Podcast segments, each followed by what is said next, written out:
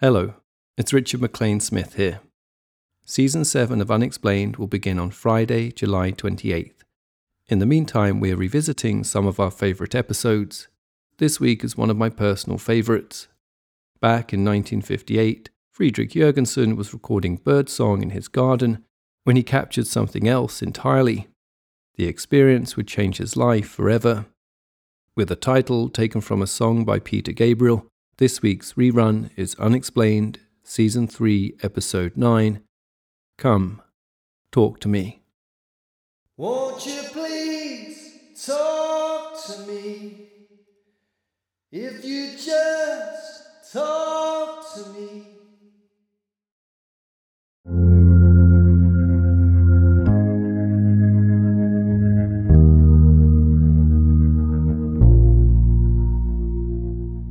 Friedrich Jürgenson did not believe in ghosts, at least not in the traditional sense of something that had once lived, somehow remaining after death, much less that the dead could talk. He did not follow any religion or pin his mast to any one political party, and neither did he believe in an interventionist God. He had seen too much for that. Jürgenson was born in Odessa in February 1903, then a major city of the Russian Empire and soon to be cradle of revolution. Though his family lived a relatively charmed life by comparison to many of its citizens, his formative years were nonetheless surrounded by misery, as he once put it. And it certainly wasn't lacking in drama. By the time he was 40 years old, Jürgenson will have fled from Bolshevik revolutionaries to Estonia, before later moving to Berlin to train as an opera singer under the great Italian tenor Tito Schipa. After a period of almost unrivaled sexual and creative freedom in the city, he will later watch in horror as a new Puritanism takes hold. While those not blessed with the privilege of being able to work in the arts struggling under crippling poverty and unemployment, are drawn ever closer to the rising tide of fascism. Its subsequent fanning of a growing anti Semitism leaves the Jewish Schipa no option but to escape to Palestine, where Friedrich will join him for eight years, swapping one war zone for another. Returning to Europe in 1938, Friedrich, now a successful opera singer in his own right, makes plans to continue his career in Italy. However, after visiting his parents in Estonia, the cold climate plays havoc with his health and his voice, eventually forcing him to give up his singing dream. He returns to Italy soon after, with the intention of becoming a professional painter, only to find war waiting for him once again.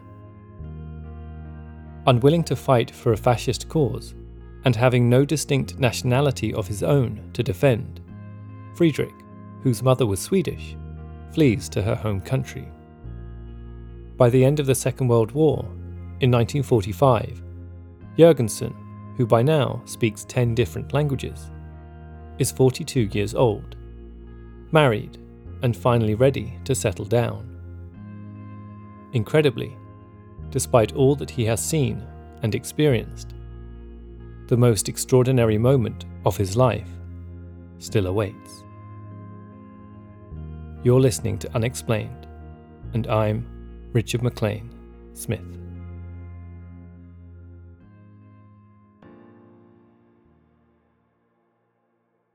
It is 13 years later, and a now 55 year old Friedrich has established himself as a talented portraitist and archaeological painter, admired even by the Pope. At some point in 1957, having spent many years working at the ruined Roman city of Pompeii, he accepts an invitation to hold an exhibition in its grounds. The magic of the place had infatuated him since he was a child. How it had once been forgotten buried under fire and ash, only to be unearthed by chance and rescued from its violent end to stand once more as a testament to civilization. The offer was made even more appealing when he was given the opportunity to work on site, establishing a studio in the House of the Tragic Poet, one of the more well preserved buildings, elaborately decorated throughout with exquisite mosaics depicting scenes from Greek mythology. But best of all was being granted a key to the city. As dusk settled over the ruins, long after everyone else had left, Friedrich would be free to wander the deserted homes and streets, alone in the eerie silence. The quieter it was, the more fiercely he felt the ghosts fighting to emerge from the shadows. As he walked, he let his imagination drift. From a street corner, an exuberant shopkeeper emerges, measuring grain for his customers. Over there, a horse and cart trundles by, as robed dignitaries saunter behind, while the sound of children playing echoes through the streets. And if he listens carefully enough, from a distance, the fleeting roar of a crowd, packed into the city's amphitheatre, is carried on the wind. And sometimes, the imagining of the sudden explosion, followed by a growing plume of ash, the darkening of the sky, and the billowing cloud of boiling heat, speeding down the mountainside, as the screams grow louder and louder. Soon summer is approaching, and Friedrich's exhibition is coming to its end. As a final thank you for his work, he is offered the chance to fulfill a lifetime's ambition when the Pompeii Archaeological Commission invites him to take part in an excavation of a newly discovered property the following year. He gladly accepts the offer and returns to Stockholm soon after to begin putting together his plans for his next visit. Little did he know then, however, that he would not be returning to Pompeii any time soon. For something was about to occur that would change his life and understanding of it forever.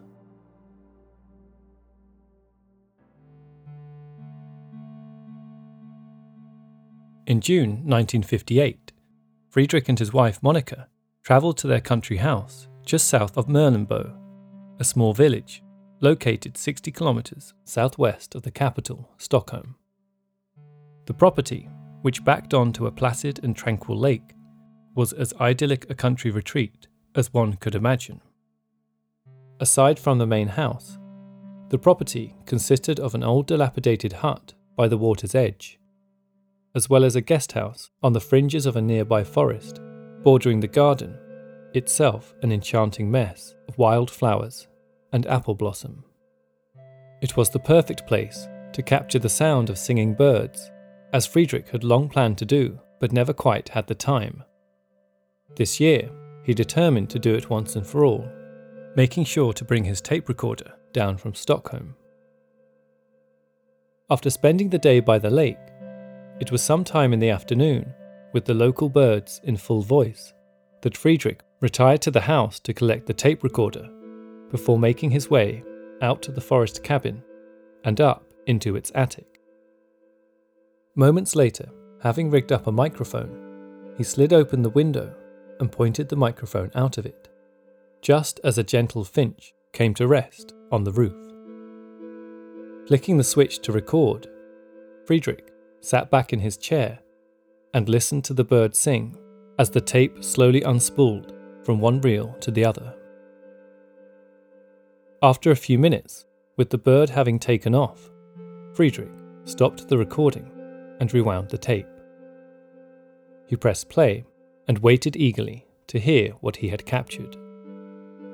But something was wrong. Though he could just about make out the merry chirping of the finch, it was completely drowned out by a blaring burst of static, as if someone had been taking a shower right next to the microphone. Friedrich made a quick check of all the connections and spun the tape forward to see if something was wrong with the tape itself, but all seemed fine. Repositioning the mic, he tried again. After another few minutes, he rewound the tape, pressed play, and waited. But yet again, much to his annoyance, after a short period of quiet, the speakers blared out the same static hiss of interference. Since he could still just about hear the sound of birds singing in the distance, clearly the record function was working. But as he was about to switch off the tape, something else burst through the noise. It sounded like a voice. As he moved closer and listened more carefully, he could hear it clearly now. It was a male voice, speaking in Norwegian about the sound of birdsong at night. Though it was a bizarre occurrence, the tape player must merely have somehow picked up a Norwegian radio transmission, he reasoned. Though it was certainly an extraordinary coincidence that it would be all about birdsong, he thought, as he made his way back to the house that evening.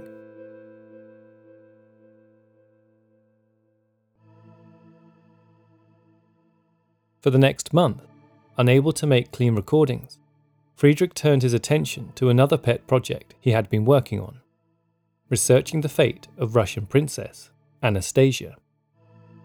Though today it is widely accepted that the youngest daughter of Tsar Nicholas II and Tsarina, Alexandra Fyodorovna, was murdered along with the rest of her immediate family in July 1918. In the 1950s, her whereabouts remained very much a mystery. But as Friedrich tried to concentrate on the task, he found his mind continually wandering back to the strange recordings he had made weeks before. Though he tried a few times to recapture the peculiar broadcast, it appeared to have since come to an end. That was until one evening in mid July. With Monica having now returned to Stockholm, that night, Friedrich was once again sat alone in the outhouse attic, trying in vain to capture another radio transmission. Since he didn't have headphones, he kept his eyes glued to the recording light for any sign that something was being received. But as the moon outside the window rose higher into the sky, with nothing to show for his efforts, Friedrich was beginning to get tired just as his eyelids were starting to close. The control light flashed red. That's strange, he thought, since all about him was completely still. After waiting for a few minutes, as the recording light continued to flash, Friedrich stopped the recording before rewinding the tape and pressing play.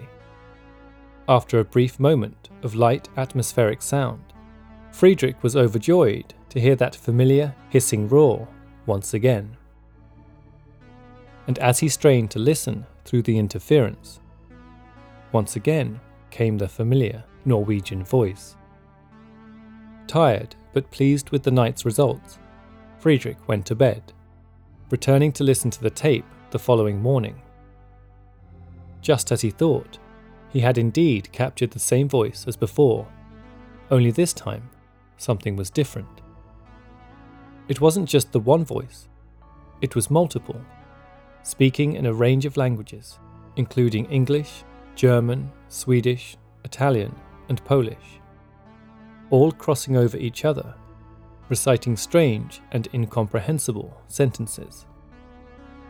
And then one other voice, a little clearer than the rest, burst through the static. Friedrich sat back in astonishment.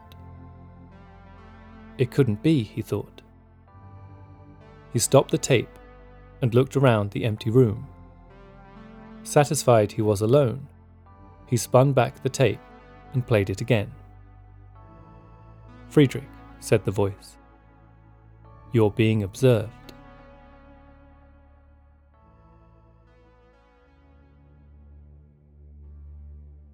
Friedrich played the tape back again and again it was clear somebody was trying to communicate with him. Later, after hearing a second mention of his name, came a bizarre cryptic request. Friedrich, when you translate and interpret into German during the day, try to solve the truth every evening with the ship in the dark. Worried he might be losing his mind, Friedrich promptly played the tapes to Monica. As it was for anyone who would later hear them, it was hard to discern much of anything through the violent roar of the static. But slowly, as her ears began to adjust to the different frequencies buried within it, Monica too heard the voices. It was a strange predicament, coming across this apparent phenomena so unexpectedly. Friedrich had not been looking for this, nor even spent any time considering it. He also had much work to do, not only preparing for the excavation in Pompeii the following spring, but keeping up with his commissions in Sweden too. But everything seemed suddenly to pale into comparison with what was occurring in that attic room on his tape recorder.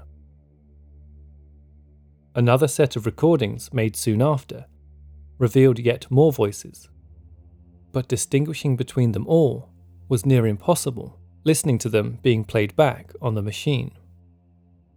Eventually, Friedrich bought a pair of headphones to better interpret just what exactly was going on. Now he was able to hear the sounds being captured as they were being recorded. It wasn't long after that he realized slowing the recordings down made it much easier to pick out the voices. But despite having accrued a number of similar recordings, he was no closer to figuring out exactly what they were. Naturally, his first assumption, and surely the only reasonable one, was that he was continuing to pick up a number of converging radio signals signals that are constantly travelling through the air around us. Those mentions of his name, just coincidence, and a form of confirmation bias, he thought. Either way, ascertaining their provenance became his top priority.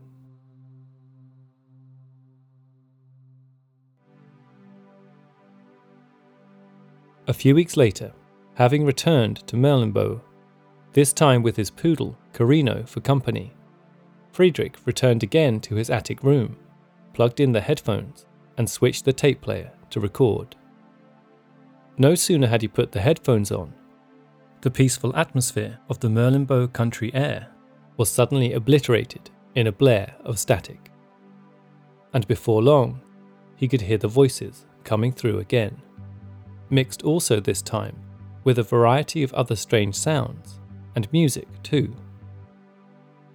After listening for a few minutes, Friedrich heard the phone ringing downstairs. Leaving the tape to record, he headed down to answer it, escorted by his ever faithful Carino, who followed him closely behind. It was Monica on the line, just wanting to know how the day's recordings were going. With Carino sitting patiently next to him, Friedrich was just telling Monica about what he had heard so far when his dog abruptly rose to his feet and scampered out of the room. As he continued talking on the phone, Friedrich heard what he took to be the dog in the attic jumping up around his chair before finally settling down in it. Returning to the top floor a few minutes later, sure enough, Friedrich found Carino sitting on the chair, wagging his tail in excitement. Friedrich picked him up and placed him on the spare bed, before returning again to the tape player. After a few more minutes recording, he decided to stop and listen back to what he had captured. Having rewound the tape to just before the phone call, he hit play, sat back, and listened. Once again came the heavy burst of static, and just audible, deep in the cacophony, he can just make out the sound of a telephone ringing. Next, he hears himself removing the headphones and pacing out of the room, with Carino's paw steps following close behind. Strangely, as soon as he has left the room, the hissing stops. In the ensuing silence, Friedrich strains to hear the phone conversation with Monica, but it is inaudible. So, with nothing else occurring, he skips the tape forward a few minutes. Soon, the sound of his approaching steps can be heard as he returns to the room, before opening the door and picking Carino up from the chair. At the sound of him putting his headphones back on, curiously, the loud static bursts immediately come back in. Unable to decipher the subsequent set of noises exploding within the interference, Friedrich decides to play the tape back again to confirm if the static had indeed only occurred when he was sat at the tape player. He returns the tape back to the moment he left the room and lets it play out. What he hears next changes everything. At first, he hears only the faint sound of his voice on the phone downstairs, when suddenly a peculiar high pitched noise cuts in, followed by a male voice quietly humming the opening refrain of the song Volare, and then a different sound, Carino's approaching paw steps as he makes his way up the stairs, and then the sound at the door as he nudges it open. Just as the dog enters the room, Friedrich is stunned when he hears a clear, Italian accented voice whispering. Ah, Carino, do you hear me? it asks. Carino, do you know me? And in the background, he hears Carino joyously spinning about on the chair, wagging his tail.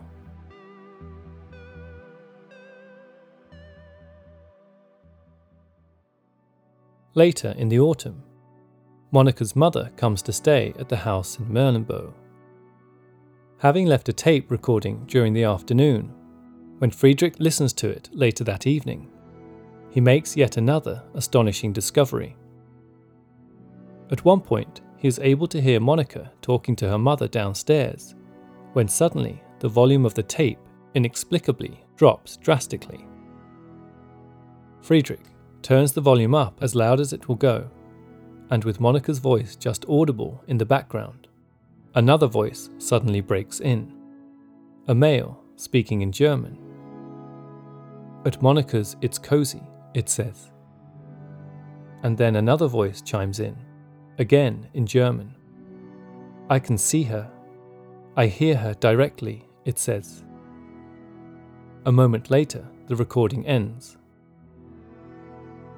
Friedrich leans back in his chair, in a state of utter disbelief. As the weeks pass, Friedrich continues to record and pick up the numerous disembodied voices, but grows frustrated by the lack of coherence and begins to wonder what is the point of it all. Worried also that he might somehow be the butt of an elaborate joke, he decides to bring an end to the experiments. But soon, something else begins to occur that terrifies him. Although he is no longer listening to the tapes, he is still hearing the voices. One afternoon, while resting in his study, as rain pours down outside, he is certain he can hear a voice in the patter of the raindrops. Then later, he hears it again in the rustle of the burning fire. The voices seem to be following him everywhere. Concerned he is showing early signs of some form of schizophrenia, he reassures himself that he is otherwise healthy, not suffering any anxiety, and sleeping perfectly well. One afternoon, he is certain he hears a voice calling out to him. Listen to me, it says. Take part in the work.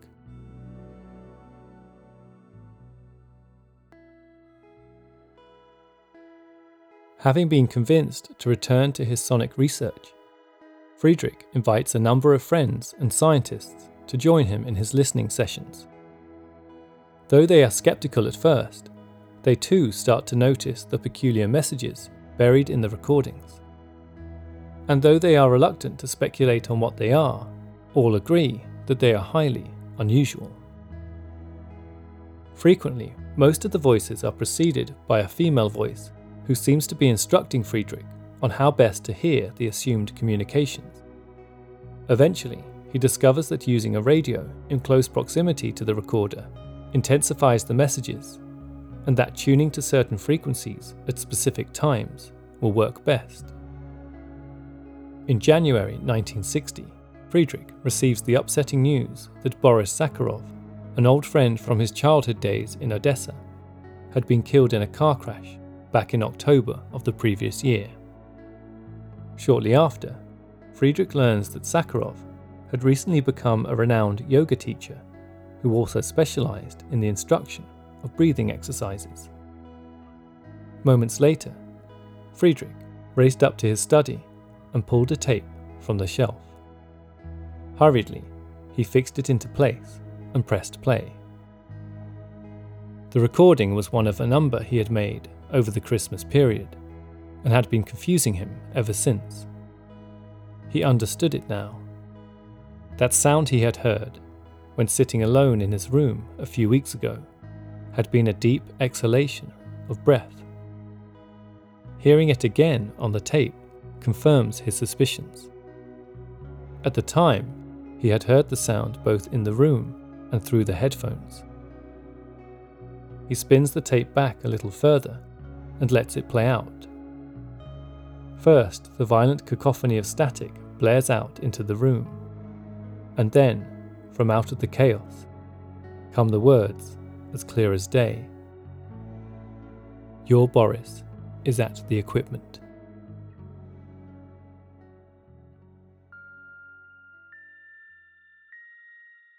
Over eight years in total, Friedrich Jürgenson will record 140 tapes containing between 5 to 6,000 different recordings of what will later become known as electronic voice phenomena.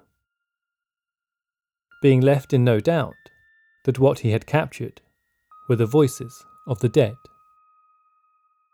Further reported voices included those of his own mother as well as a number of recently deceased figures of historical note, including, in an odd twist, that of Adolf Hitler and Winston Churchill.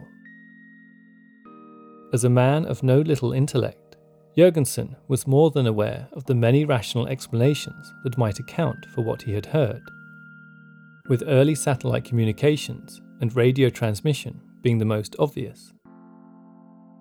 However, not only did many of his friends and a number of scientists, keen to find an answer for the communications, hear them too, but often he would capture voices speaking single sentences in multiple languages, which would seem to negate the radio broadcast theory. Some have also suggested that the multilingual Jürgenson had somehow projected the voices onto the tape himself. What seems never to have been in doubt was Friedrich's integrity or the authenticity of the raw recordings. He died at the age of 84 in late 1987. Whatever we believe about Jürgenson's peculiar findings, perhaps we can take at least one thing from his experiences.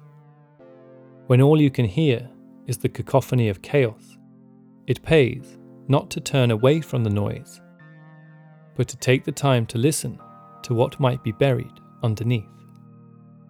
Perhaps you too will hear the sound of voices, just wanting to be heard.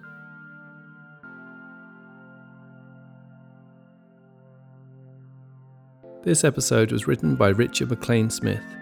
Unexplained is an AV Club Productions podcast created by Richard McLean Smith. All other elements of the podcast, including the music, are also produced by me, Richard McLean Smith. Unexplained, the book and audiobook, with stories never before featured on the show, is now available to buy worldwide.